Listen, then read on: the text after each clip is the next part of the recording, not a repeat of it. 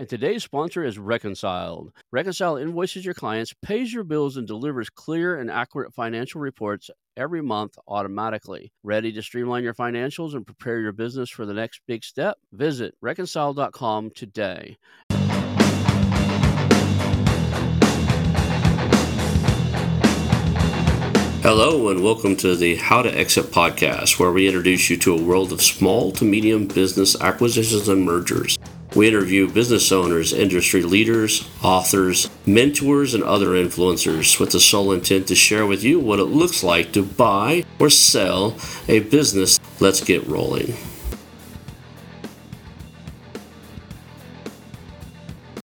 And now a moment for our sponsors. I want to highly recommend you get Acquisition Aficionado magazine.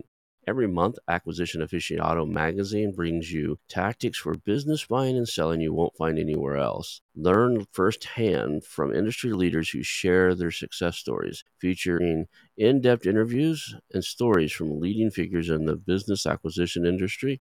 This multi-platform mobile magazine speaks to acquisition entrepreneurs wherever they are in the journey. And I want you to visit Acquisition Aficionado dot com today.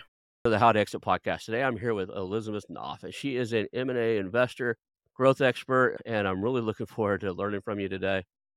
Thanks so much for having me. Really excited to be contributing and learning from you as well. So I'm sitting in the redwood forest of Northern California at the moment. Where are you located at, so people know? I am out in de- the desert of Arizona. It's a little bit of the Wild West here. Oh, wow. We're both kind of in a country setting, right? I'm really remote into the uh, forest and you're remote into the desert. So let's start off with letting everybody kind of know who you are. And my running joke is, hey, you were born and then you ended up on a show about mergers and acquisitions. Can you kind of fill in the gap between? Let's see where to start. I actually started off doing S M Bs during college. So started a number of companies, had the entrepreneurial bug, but quickly got into tech and have been in tech for fifteen years now, basically my whole career, looking at it from a lot of different perspectives. So I started off in venture capital and hedge funds. So investing in tech companies, investing in tech startups. And the company I worked at, the fund I worked at, we had a little bit different strategy for the time, where we not only did growth equity investments, we were very disciplined. We looked globally. And at that time, that was very unique. But we also worked very actively with our portfolios. So as I sort of grew in my career, I got the entrepreneurial bug once again, after having done a couple sort of S M B type startups, and then went out to the Bay Area because I was based up in Boston to explore what that was all about. And I worked for a fintech company trading secondaries. We actually were creating a liquid private market for Facebook and Groupon prior to that, those I P Os. It was a very interesting time and exposure to doing secondaries when those were not popular and very much an alternative edge case asset class. And then ended up starting a B to B e-commerce software company, grew that, shut that down, had that fun experience, and then ended up actually moving down to Latin America, where I did uh, a company called Rocket Internet, which basically they have a geo-cloning strategy where they take business models that have functioned and worked in the United States from a tech standpoint and apply them internationally at different geographies. So that was quite quite the experience because we were basically blitz scaling those different entities. And then when I returned to the States, I worked at a public tech company and we grew the company from nine figures to over eleven figures uh, in the matter of a couple of years. So that was also a very interesting growth trajectory in the context of a public company.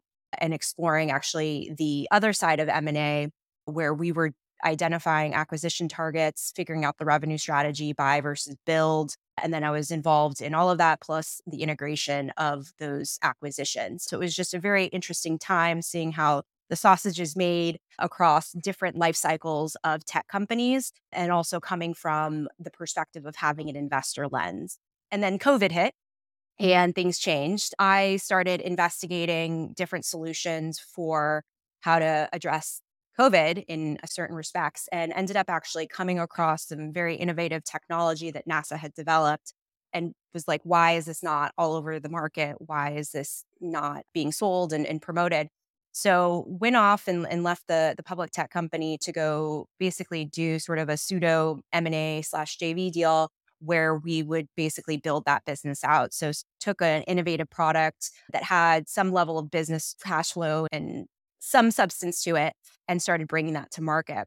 And then as we were going through that process, I said, how can we get distribution faster? And that's what really plunged me back into the M and A game. So having seen it from all those lenses, I was very aware of private equity, very aware of how to buy distribution, how to buy businesses, but not necessarily from sort of the S M B startup standpoint. So it was a unique take on what I had learned in venture capital, sort of mixed with the big company lens, and then shrinking that all down to how do you do that and take innovation with distribution channels, combine them together and actually create value.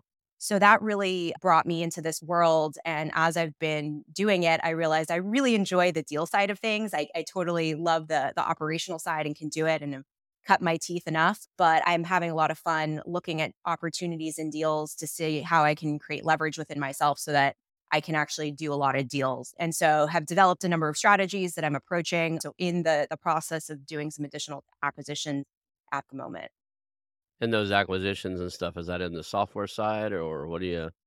Yeah, so I actually started uh, looking for opportunities in the software world. We can sort of go down that rabbit hole and, and what I've discovered and how to look at that very differently than I would have historically. And this is actually a really interesting time within the market for M and A when it comes to SaaS for a number of different reasons. But there's some major, major challenges for M and A investors when it comes to SaaS, which we'll get into. So I am looking at SaaS, but very opportunistically. I think there's some really key risk factors, and to find a really good opportunity and deal, you have to find a diamond in the rough. So I'm just being very patient and methodical about how to approach those. So while I'm doing that, I'm actually looking for some other types of businesses where then software will be a play within those entities, or secondarily looking at software where just the economics work out, the math works out, and there's a motivated seller where I can actually get a, a decent deal.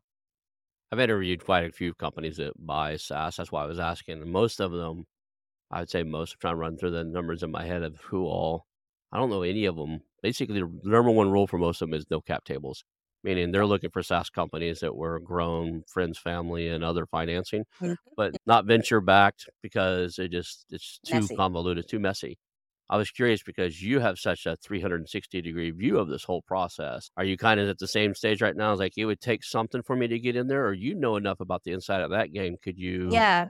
So I think what's happening right now, so one hesitation I've just had in general is to start off as valuations. Like that is a really hard game to play because you either have folks who are just high on the the valuations uh, coming from venture capital and think those apply to them, even though they don't have one hundred percent year growth. They don't have some kind of really unique tech that would differentiate and command that multiple, or they're not large enough.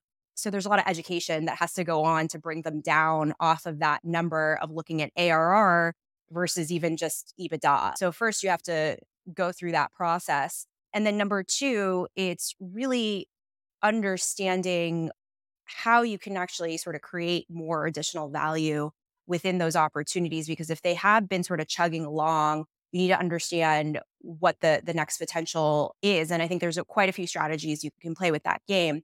Um, but I think valuations is sort of one of the key areas of, of risk that's been challenging. So as though the multiples have been crushed a little bit, uh, even though they've now been inflated because the A I trend and wave has sort of permeated throughout the, the market. That, go ahead, sorry. I was going to say, everybody slides a little bit of A I in their stock yeah. now, even if it's just a, an A P I to ChatGPT, and then they say, we got A I. Right. And it's funny because A I is actually disrupting a lot of the software tools out there as well, where mm-hmm. many of them will just, the market's going to get super crowded because it's now accessible to achieve the same ends of, of software. And it actually might totally disrupt the existing code base, where you don't need to have the existing code base, and just layering on A I is not going to make sense, versus coming with from scratch and building an A I tool might make more sense. So beyond that, though, even if you are trying to capture some of that A I multiple, if you have investors on your cap table, it makes it hard to acquire from a P E, from an M and A standpoint, because you have to figure out what to do with those investors. Because usually what happens is that those companies will either just die, or the investors will try to figure out how to capture that liquidation preference that they have. And if depending upon the relationship you have with those investors, it can be very painful because they have something that's typically baked into those term sheets called the right of first refusal, where they can basically kill any deal or any potential secondary or any sort of investor trying to come in. So you have to be very crafty if you want to take the company, that you want to continue on with the company. But the opportunity, I think there is plenty of opportunity right now because a lot of those companies will just die. So if you're able to even provide a home for talent, which that would be an acqui-hire, or that's one, one angle on it. You want to actually get the tech, you can do an asset purchase. If the option is get zero or get something, you might be able to negotiate some opportunity there. So it's just still a matter of patience um, because I, ha- I don't think we've seen a lot of those failures happening as of yet, but I think that's very possible. And then the other opportunity is mergers, because there have been, there's just been so many clones out there that really shouldn't exist that are maybe going after similar markets, and it's, they're all C R M software. They're all very similar types of products that could literally just be combined. So I think that's another sort of pocket of opportunity. But the big challenge with P E is really going back to that valuation and making the math pencil, because in P E, you are using debt and you don't have a lot of assets to leverage when you're using debt because you don't have a lot of assets. It's basically fairy dust deals and you're buying some tech, you're basically leveraging the revenue more than anything else. And if they don't have profitability, you don't have much to work with. So that's usually why you haven't seen a lot of P E deals being done. But I think you might see some creative folks figuring out how to utilize some of those assets that have been created in the market that are just going to die otherwise. And I see it too. What is your guess or a prediction? I'll put you on the spot here. What is your prediction? Is this death of uh, some of these venture-backed, not profitable yet, SaaS companies, software companies, what do they call it? U- unicorns, like yeah, unicorn cults. They're not yeah. quite a unicorn yet, but they hope to grow up to be a unicorn someday. What are we looking at? eighteen months ago, I'd have told you it was eighteen months, and now we're on that, and we're still they're still being fed. The V Cs are still feeding them, giving them infusions, and they're still they're keeping them. I'm wondering what the tolerance is, and when are they going to start cutting off the feed supply here? Yeah, that's hard to say. I mean, what I have been hearing is V Cs haven't been doing a ton of capital calls. So that's word on the street. I don't have the, the data to support that. That's just something I've overheard. So in that respect, they either have to be fine-tuning and doing some financial engineering and conservation with their existing companies where they actually are trying to drive towards profitability. And that's really tough to shift in that mindset, going from high growth, spend at all costs, to how do I become profitable? Where do I actually consider this? You have to make those really hard trade-offs and almost re-engineer, reorganize the, the company. And so given we haven't really seen that discipline in over ten years, uh, it really hasn't been since after the, the last crash that was in play. I think there have been some V C funds that maybe don't even understand the requirements around that, some of the, the newer funds and, and newer guys that haven't gone through these cycles. So I don't have a, a good timeline. If I had magic ball, I would be making a ton of money on market timing. Man, I was over here. Ready, I was getting ready to take some notes. Okay, eighteen. I think we have some similar stuff. I was looking at uh, your acquisition thing, or what yeah. you said you acquire on LinkedIn. I think the one overlap we have is I'm interested in B two B media related, great content stuff, newsletters, some software maybe. If it's a tool or something that helps with maybe pod, I say podcast, but I, I wouldn't want anybody's show, but I want the pre-production and post-production type of stuff, mm. but I think we have some overlap. What are you bullish on? And we'll start with that. What's out there? You're like, man, I want to get my hands in this. Yes, it, it's related to my background. So I uh, spent over five years working at a public safety tech company. So mm-hmm. I have some exposure and understanding of government tech and how there's just massive opportunities to automate and digitize so many different parts of the government, whether we like it or not. At least hopefully we can put our tax dollars to work in a little bit more efficient manner and, and automate some of that, create more transparency. And so I'm hunting around for some government tech deals and then ancillary services related to that. So that's one bucket I'm I'm looking at. And then another bucket that's related to one of my previous deals is really environmental services. So I, I like looking at dirty businesses now. I know it's funny, unsexy businesses have become sexy, but I do think that there's something to be said about we're always going to need certain businesses. There's always going to be demand. So mm-hmm. those having that inherent uh, defensibility is is great. Now, applying software to those a little bit more challenging. And I have sort of a different thesis in that world. But on the, the GovTech side, I, it's definitely on the he- software heavy uh, point of view. What are you bearish on? Like, ah, I'm just not getting into that anytime soon. I mean, I'm not a consumer gal. So, I mean, the platforms just change. Even just seeing some of the algo changes, it's not being dependent on that. And I think just with consumer spending, we're at consumer debt is just the highest it's ever been. So we're going to see a crunch. So you're just going to see a lot of pain in that market. So anyone sort of touching the consumer, unless you're just part of the the spend that you can't get away from, uh, I, I think that's going to be hit hard in the next six months to a year or so, if not more. I think you and I see eye to eye on a lot of things. I think the only part of consumers that's going to be safe are what I call passion projects. Mm-hmm. Pet supplies is going to be okay. You're always going to take care of your pet, right? Golf. I don't care if the economy is good or bad. If somebody's into golf, they're going to buy their golf stuff. And for those rednecks that don't play golf, bass fishing. We're as fanatical about our fishing gear as they are about their their golf. But there are some, but anything outside of those, I call them passion projects because people are more passionate about it than they are logic. Other than that, I think the same thing. Yeah, so I kind of agree in that space is like consumer products. I think there's some other stuff that's probably okay. There's certain cosmetic products that they're just, you're going to be passionate about, you're going to take care of. My wife is going to buy eyelashes whether or not we've got food on the table. There are certain products that the economy won't touch, but they're handpicked. So I agree with that. In the tech space, what makes a good company? You have a lot of experience. I was looking through your LinkedIn profile. Yeah, director, growth strategies, ops and revenue. You have been like the leader of like growth and revenue for a lot of these places. So what are indications that you could take something and, okay, I, I can apply one of my skill in leveraging and growing and doing what I do, scaling things up.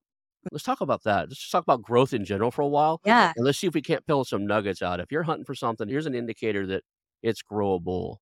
Absolutely.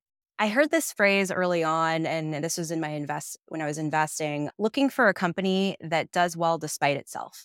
And how do you find those and what does that mean and look like? That they could be having a disastrous organizational structure. They could have maybe even not great sales and marketing, but the product is still selling. So looking for those opportunities are really tough. You can find that in the unit economics of a business. And I would say that's always a priority in understanding what are the gross margins you start with. I like high gross margin businesses. I don't play in the world of low gross margin because that gives you a lot more flexibility to work with and testing things, testing new products, channels, and otherwise.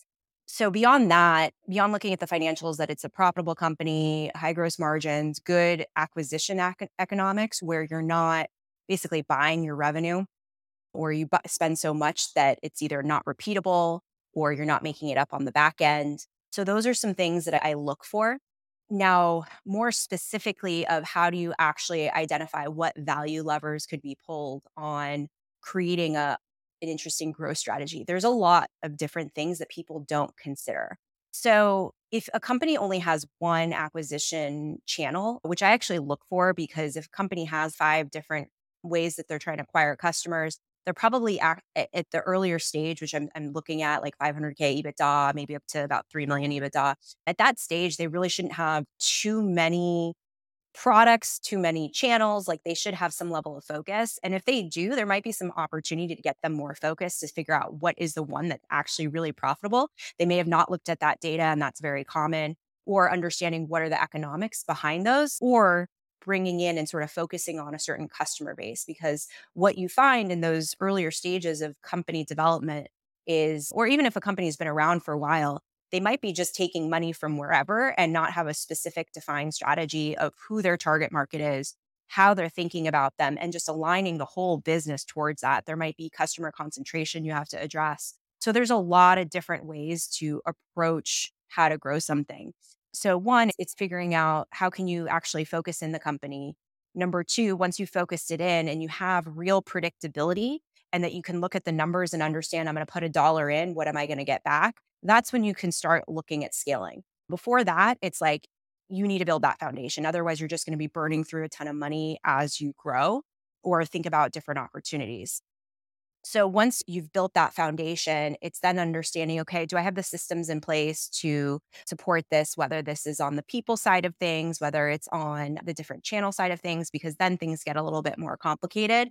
And if you're not able to fulfill on the promises, you're also going to fail. So it's a very much a balancing act. There's no perfect order of operations on that front, because on the one hand, you want to find the the customer base and find the the opportunity before you sell and before you invest. But on the other hand, you want to make sure it's a good experience. So there's a bit of a balancing act. So one easier way to approach that is actually looking at your existing customer base and saying, what can I put through that existing distribution channel? And I would say the earlier stages of a company, it's actually best to continue focusing on one customer base and building a deep distribution channel versus trying to find five different types of customers. It's better to maximize the lifetime customer value of one type of customer before you go on to try to find a new customer.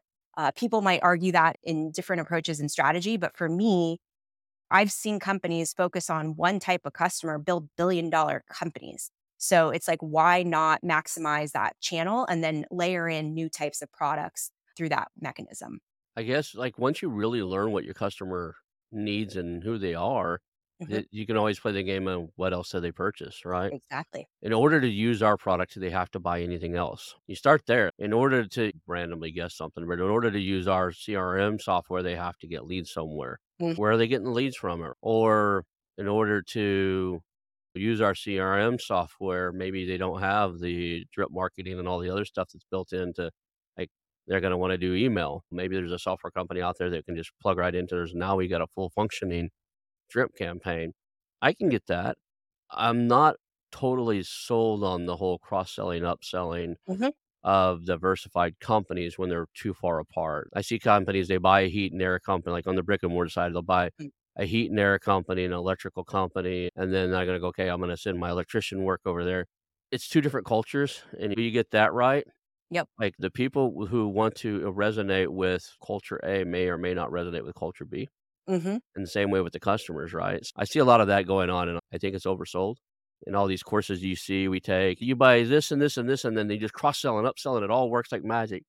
Like, yeah, not all the time. Yeah, no, absolutely. And I think it has to be a very clear, like, customer journey. What do you do right before the sale? What yeah. do you do right after the sale? And it's mm-hmm. not necessarily that you're, yeah, if you need an H V A C system, that you also need plumbing, even though it's the same customer. Again, there's very different needs and a different customer journey. Right. And different timing, right? Even if you're building like new builds and stuff, there's different, there's different stages in which stuff goes in. Mm-hmm. Let's go back to the growth here. Let's talk about yeah. what is a great way to, I always like to say, I see these guys, they acquire something and they bought it, like, okay, now what?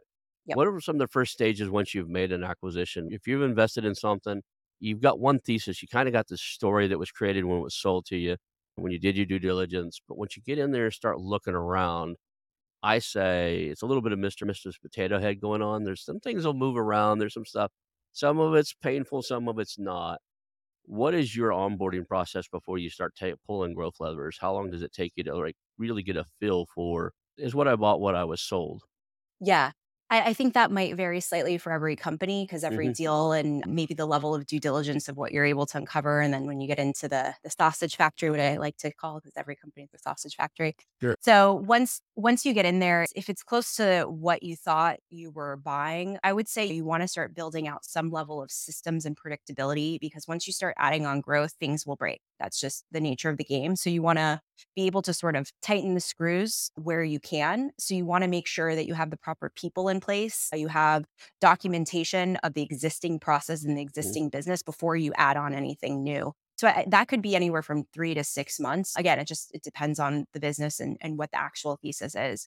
And then once you've sort of defined that, okay, this is working, how much am I needed in this functioning part of the business? Is there someone that if I step away and go on vacation, things are going to break? Think about it from that point of view.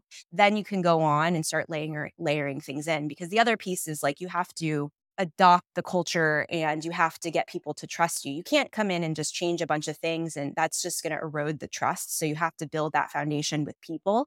Because I have changed so many things and implemented new and, and grown so many things that like people don't like change at all. So you have to define and build that foundation. And that's just crucial. Um, otherwise, if you just come in and say, I'm shaking everything up and I'm going to start growing the heck out of this, like people are uncomfortable. You're going to have people problems up the wazoo. It's not going to actually play out the way you think. So I, I don't want to um, underemphasize that, because it's super important. It is one of the most foundational things, because it can break the business you just bought, and you don't want a broken business.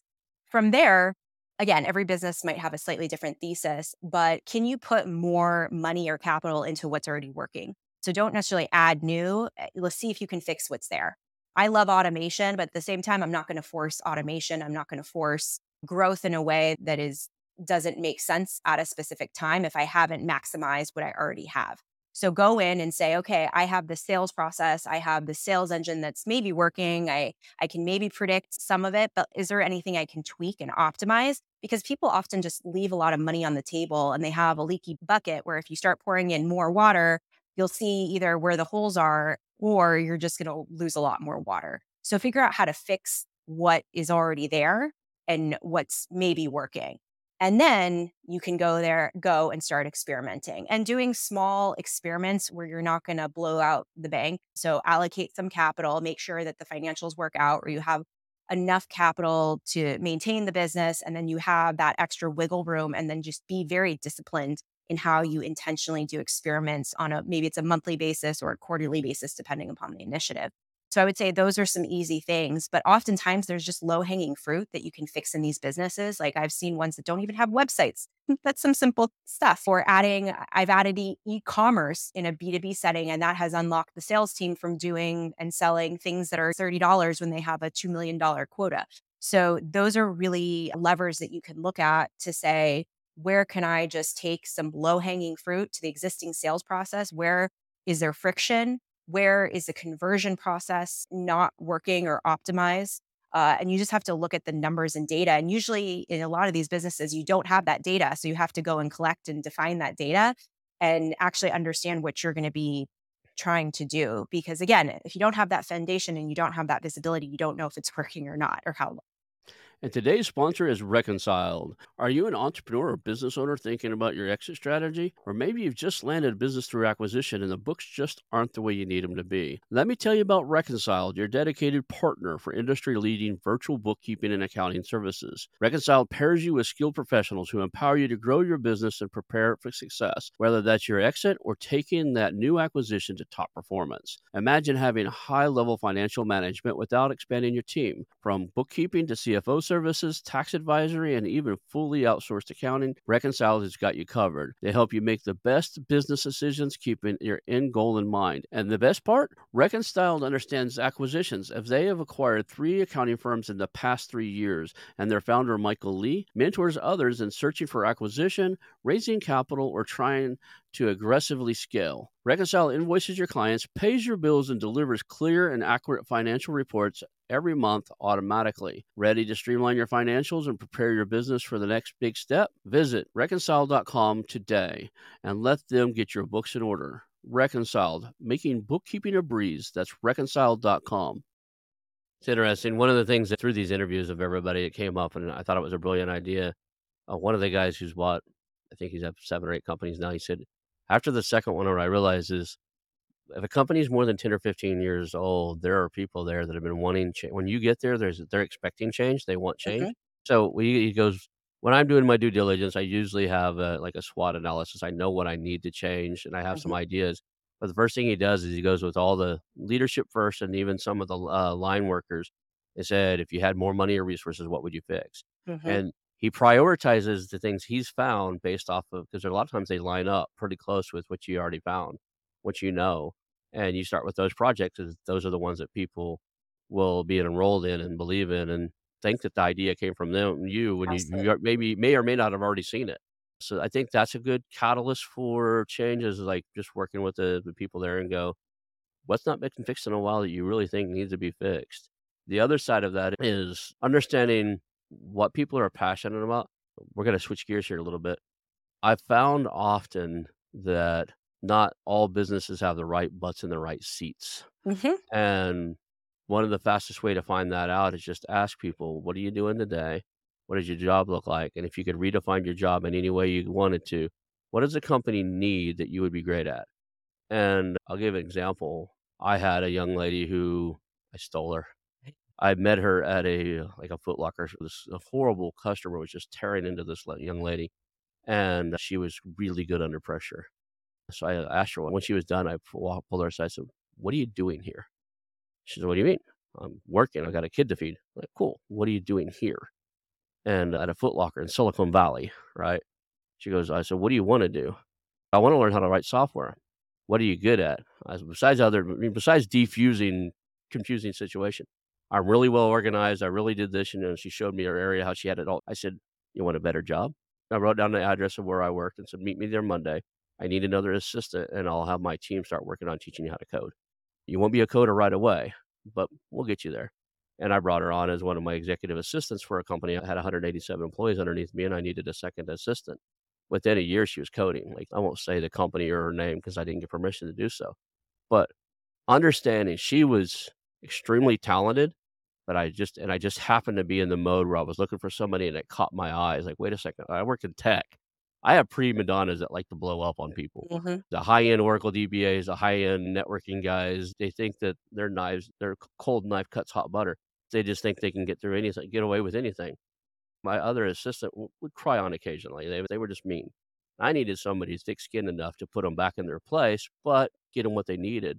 And she had that trait. I am not organized. She had that trait.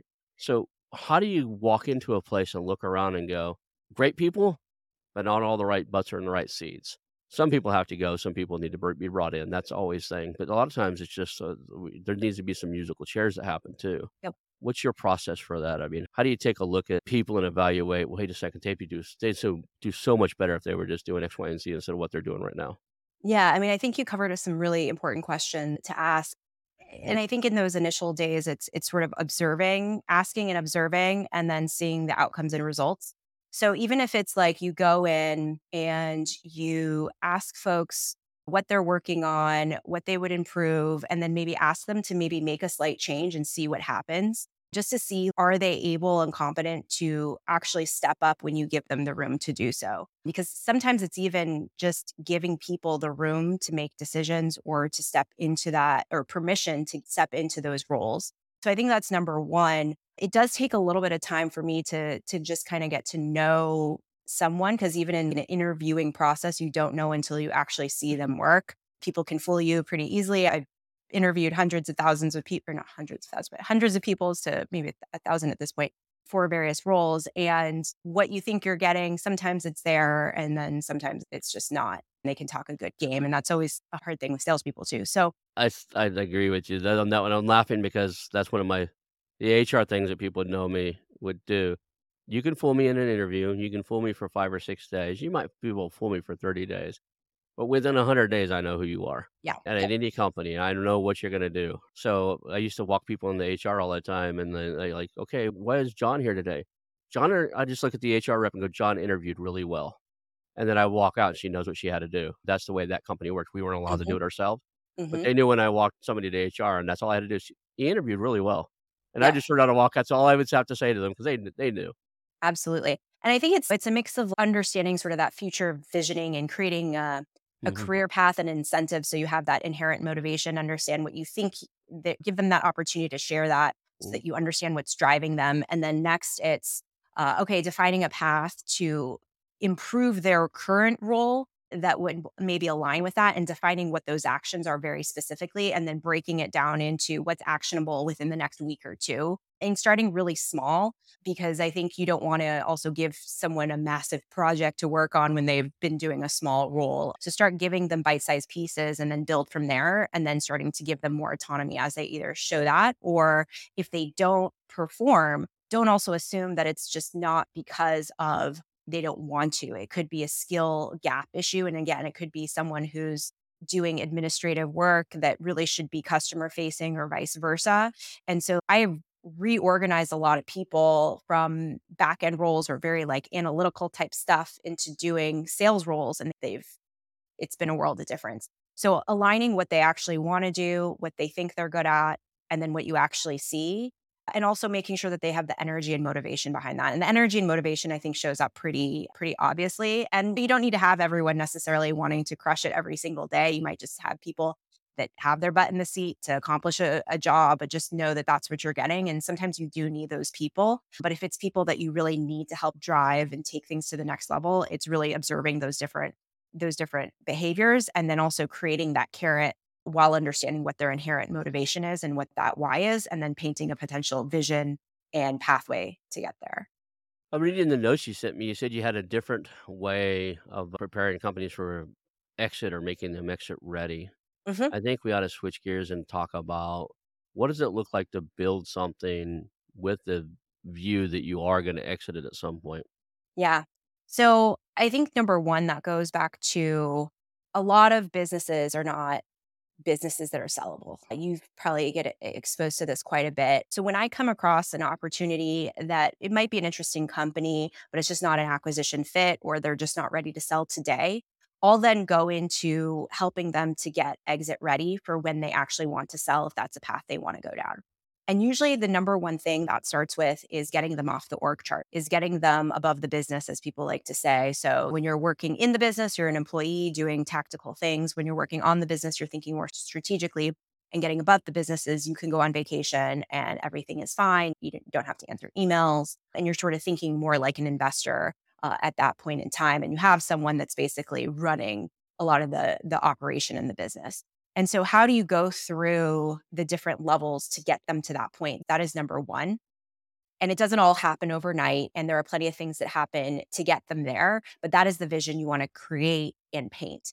And if they're in the business, you definitely want to quickly get them to at least working on the business. And then when they're working on the business, that's when you start layering in some of the strategic components, identifying where the managerial gaps are that they might need to bring in some outside folks, and then start sort of building the foundations that you need to be exit ready. And I would break it down into maybe three or four buckets of how people need to consider and what they need to clean up. Because again, every business is a little bit different. You have to sort of tailor the prescription of what needs to happen differently, and some have different strengths than others.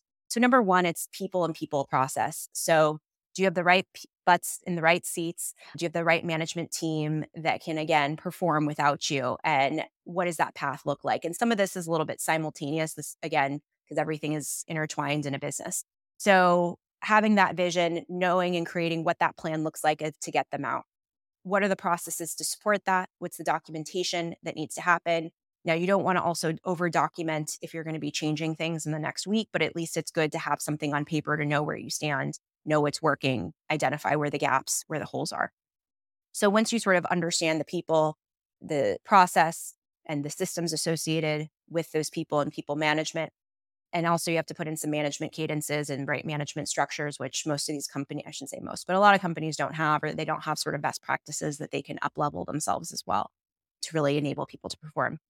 Then it's looking at the different possibilities for growth. So again, it's sort of going back to what we mentioned previously around what is their existing strategy? Are they selling to everybody? Are they selling to one specific individual type of customer?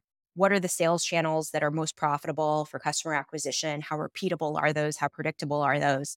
Are there different marketing things they could be doing? Could they acquire media to help support those efforts uh, more effectively and efficiently? And so really understanding what those growth levers are. Now, you also have to be looking at that somewhat simultaneously within your assets, what your product is, what is your I P, if you have any. Is there sort of some differentiator that you could utilize? Could you acquire another product to pipe in to also drive that growth? So these are different things that you have to sort of look at a little bit simultaneously. And then you have to sort of wrap those together and then look at how is that going to affect then the org structure, the people in the process, what does that messiness look like? But I would say even, and I sort of missed a really key step here, is thinking about who your buyer is, because people also don't think through who could I sell to until maybe it's also too late. Now, it is ultimately opportunistic, but you also, your strategy will be crafted slightly differently if you're selling to a P E firm versus if you're stream, selling to strategic buyer versus sort of an individual searcher. For a P E firm, they're going to be looking at a lot of the financial engineering. They're going to be looking at the financials and the spreadsheets. Some of the innovative stuff you're doing is great. Legacy, maybe people, whether what their trajectory are, that might not be necessarily a priority. So you have to think what's important to you as you sort of craft your strategy and you build your business, and help sort of prioritize that towards what the exit could look like. If you're looking at a strategic, which I think if you are thinking about selling, that's a really good home. If you can find one, one, the multiples on those are typically higher. Two, there's usually some interesting upside. And then three, it's often a good uh, home for a lot of your customers, your employees, the assets that you have. Now, a lot of those in, in history don't necessarily work out, but if you can do that acquisition and align yourself to fit really nicely into whatever that company is, it can be very beneficial for all parties. And then for an individual buyer, it's sort of a mixed bag. They'll be looking at some components of P E and, and some maybe more strategic. So that's a little bit more mixed. So as you're sort of thinking about crafting your strategy, you want to be thinking about ultimately where you want to end up with the company. Are you also going to sell a company where you're going to stay in for a little bit longer? So consider that. And you might have some different considerations that you look at. So I would say those are sort of the three buckets. There's sort of that foundational end goal in mind and how you work backwards to cater the org, the people process, the growth strategy, and then the assets that you have. And then, of course, there's different things that come up along the way that you have to support in those respects. And then, of course, there's different value levers to help drive that, which we sort of touched on and happy to dive more deeply in. So inside of this process, I've heard various timelines and stuff. What is your, on the software industry and the industries, the uh, environmental industries you've been working with, what is your experience to take somebody who's, they're in the business and actually get it to where it's exitable? What are we looking at? eighteen months, thirty-six months, or what kind of? It's going to be a mix between eighteen months to thirty-six months. That's a, a really good time frame. I haven't seen it work shorter unless it's just a really solid operator. But in that case, they probably have other resources. They're just killing it, and they probably already have acquisition offers in hand. eighteen months, I think, is very reasonable if they're dedicated and focused and have at least some of their house in order. And then three years is a really good time frame to give you at least the optionality for finding a good opportunity and a good offer, because the worst time to sell, as most people say, is, or the worst time to thinking about selling is when you want to sell. And so the more time you have to take into consideration the different potential options, the better. And the beauty of it is a company, other than some tax hit, a company that is designed and engineered to be ready to be sold is also higher, usually higher performing, making more money, less of a stress for the owner to run. And maybe that whole reason you're thinking about selling it because you're getting burned out is gone. We talk about it on the show quite a bit. It's that car trade-in scenario where you're about to trade your car in, so you go have it detailed and you clean it all up and everything's, you get back in the car and you start driving around like, this isn't so bad. Why didn't I do this sooner? Got that new car smell and stuff because you had it detailed and it runs fine, right? This is different because now it runs better mm-hmm. than it did. It's growing. It takes less hours of your day. If you're doing it right, you've got highly intelligent people there that you could be gone for a month or two and it, and it come back and it's bigger and better than it was when you left. Why would you sell something like that other than needing the money for retirement or whatever?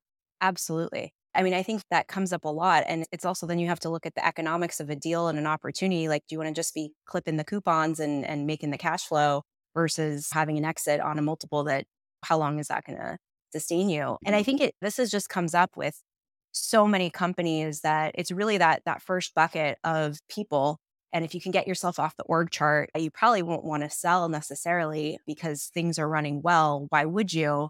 Unless, again, a, a really good deal comes up, comes to the table. Are you a big proponent of that growth through acquisition? Is that where a lot of your growth leverage comes? Like, we get it up, we get it stable, and we do bolt-ons and acquire strategic a- assets. Absolutely. I mean, the thing people also need to consider, it's not necessarily been buying large assets. So as you were saying, you like media. Media is a great game to be playing, and people underutilize the acquisition of it. Like, you're paying for ads, you're paying for affiliates, you're paying for all these things. Why not own that asset? At some point, the numbers will make much better sense to own that channel or uh, or piece of media. So why not do that? Um, so I think those are like different ways of thinking about acquisition that people don't traditionally consider, is actually buying those types of assets. So that's, yeah, absolutely. So I think those are components of things you can buy. It doesn't always necessarily make sense on other parts of the business unless you want to drive more profitability. Like, should you buy your manufacturer? Maybe, maybe not. That's a whole other business. So uh, I think it really depends what your strategy is. I haven't done a, a roll-up necessarily, so I won't talk to that game. But I think if you are looking to grow and buy competitors, that makes a lot of sense to grow your market share and arbitrage the value of your exit. That's just, I don't want to say an easy game, but that's a quick, quicker way to create value versus trying to build it yourself and to compete. So I think those are some really interesting ways, and just looking at different things to, to arbitrage overall, where look at your cost centers, look at if you need a team, should you go and try to find the talent, burn through a bunch of capital to build out a team you need, or can you go do an acqui-hire of some sort where you already have a team that will just get you there faster. So it's really a trade-off of time versus money. Awesome, awesome. I've asked a bunch of questions. Let's give you a shot. What have we missed? What is something that we covered a lot of stuff so far, but what are some of the things that we probably should cover before we wrap this up? Yeah. So I think one area that people don't consider, sort of going back to this whole software point of view, even though buying a software company straight out as a platform acquisition, if people consider it in a couple different ways, they might be able to leverage it uh, to increase their overall value. So number one, you could buy a different platform company where you utilize some of that cash flow to then go buy a small software company that either enables it to perform a lot better because it's differentiated within its market, or you basically can utilize it to then maybe sell more of that software because you've proven it out with a certain customer base. So I think that that's a slightly different take on it that might help create value in that initial platform company. Or again, you can help sort of bolster whatever acquisition you did. So it's just a slightly different nuance and approach to thinking about software acquisitions. And then thirdly, if you do want to utilize software, like just utilizing it as a tool within a company. Again, you don't want to force tech where it doesn't make sense. If the business is working well, don't force technology. I love that game when you can, but even so, that can be a, a key differentiator within the market. And then finally, looking at development shops where, again, you would pay a much lower multiple, but maybe they've built out for other customers something that you need or want to utilize as a software play. That could be a way that's more attractive financially. There's still risk and still a lot of challenges there. But that those are, I think, some ways that you can utilize software and think about software from an acquisition standpoint that people don't always go to. They just go for sort of the straight platform game and buying a software company. So definitely take those into consideration. Interesting, interesting. Like, what's a big goal you're trying to achieve? What's something the audience can help you? If somebody could put something in front of you or something that would help you out, what would that be? Yeah, so actively looking for anything in government tech or related services and in gov contracting. And then sort of the second bucket, which even though it seems totally separate, is somewhat related to the government tech and, and contracting component, which is environmental services. So I'm looking at everything like mold, remediation, uh, restoration, things related to, we have a, an interesting nanotechnology com- product with that helps with soil. So anything that might be interfacing with landscapers or folks that just engage with farming and that industry, those might be some interesting areas, but really focused more on sort of the mold remediation and restoration side. I tried to get my hands in a, a, a very tech company that created one organic enzymes that was, one of them would create what's called dirtcrete. So if, okay. you're, if you're from a farm, what dirtcrete is, is like when you want your barn floor to be harder for animals, you just basically rototill up the dirt floor and the barn floor, mix in concrete, and then pack it down and spray it with water, and it turns into concrete. So dirtcrete. Mm-hmm. They have an organic enzyme that basically you just pour, put it in a thing, mix it with water, pour it over the concrete, and it binds the dirt together, and it's like right. a slab. It's it's hard like a slab. It lasts fifteen, twenty years. I was working with them, trying to help them do some lead gen and stuff, and trying to get in on their good graces. But I was trying to get in because I wanted to, I was trying to try to like, hey, let me buy this and take it to the next level. You guys aren't really doing what you could do with it. Mm-hmm. And come to find out when we started trying to have that conversation, I was trying to set up those meetings. They were already in discussions with some Chinese company, which I'm pretty sure bought them. So right. that went away.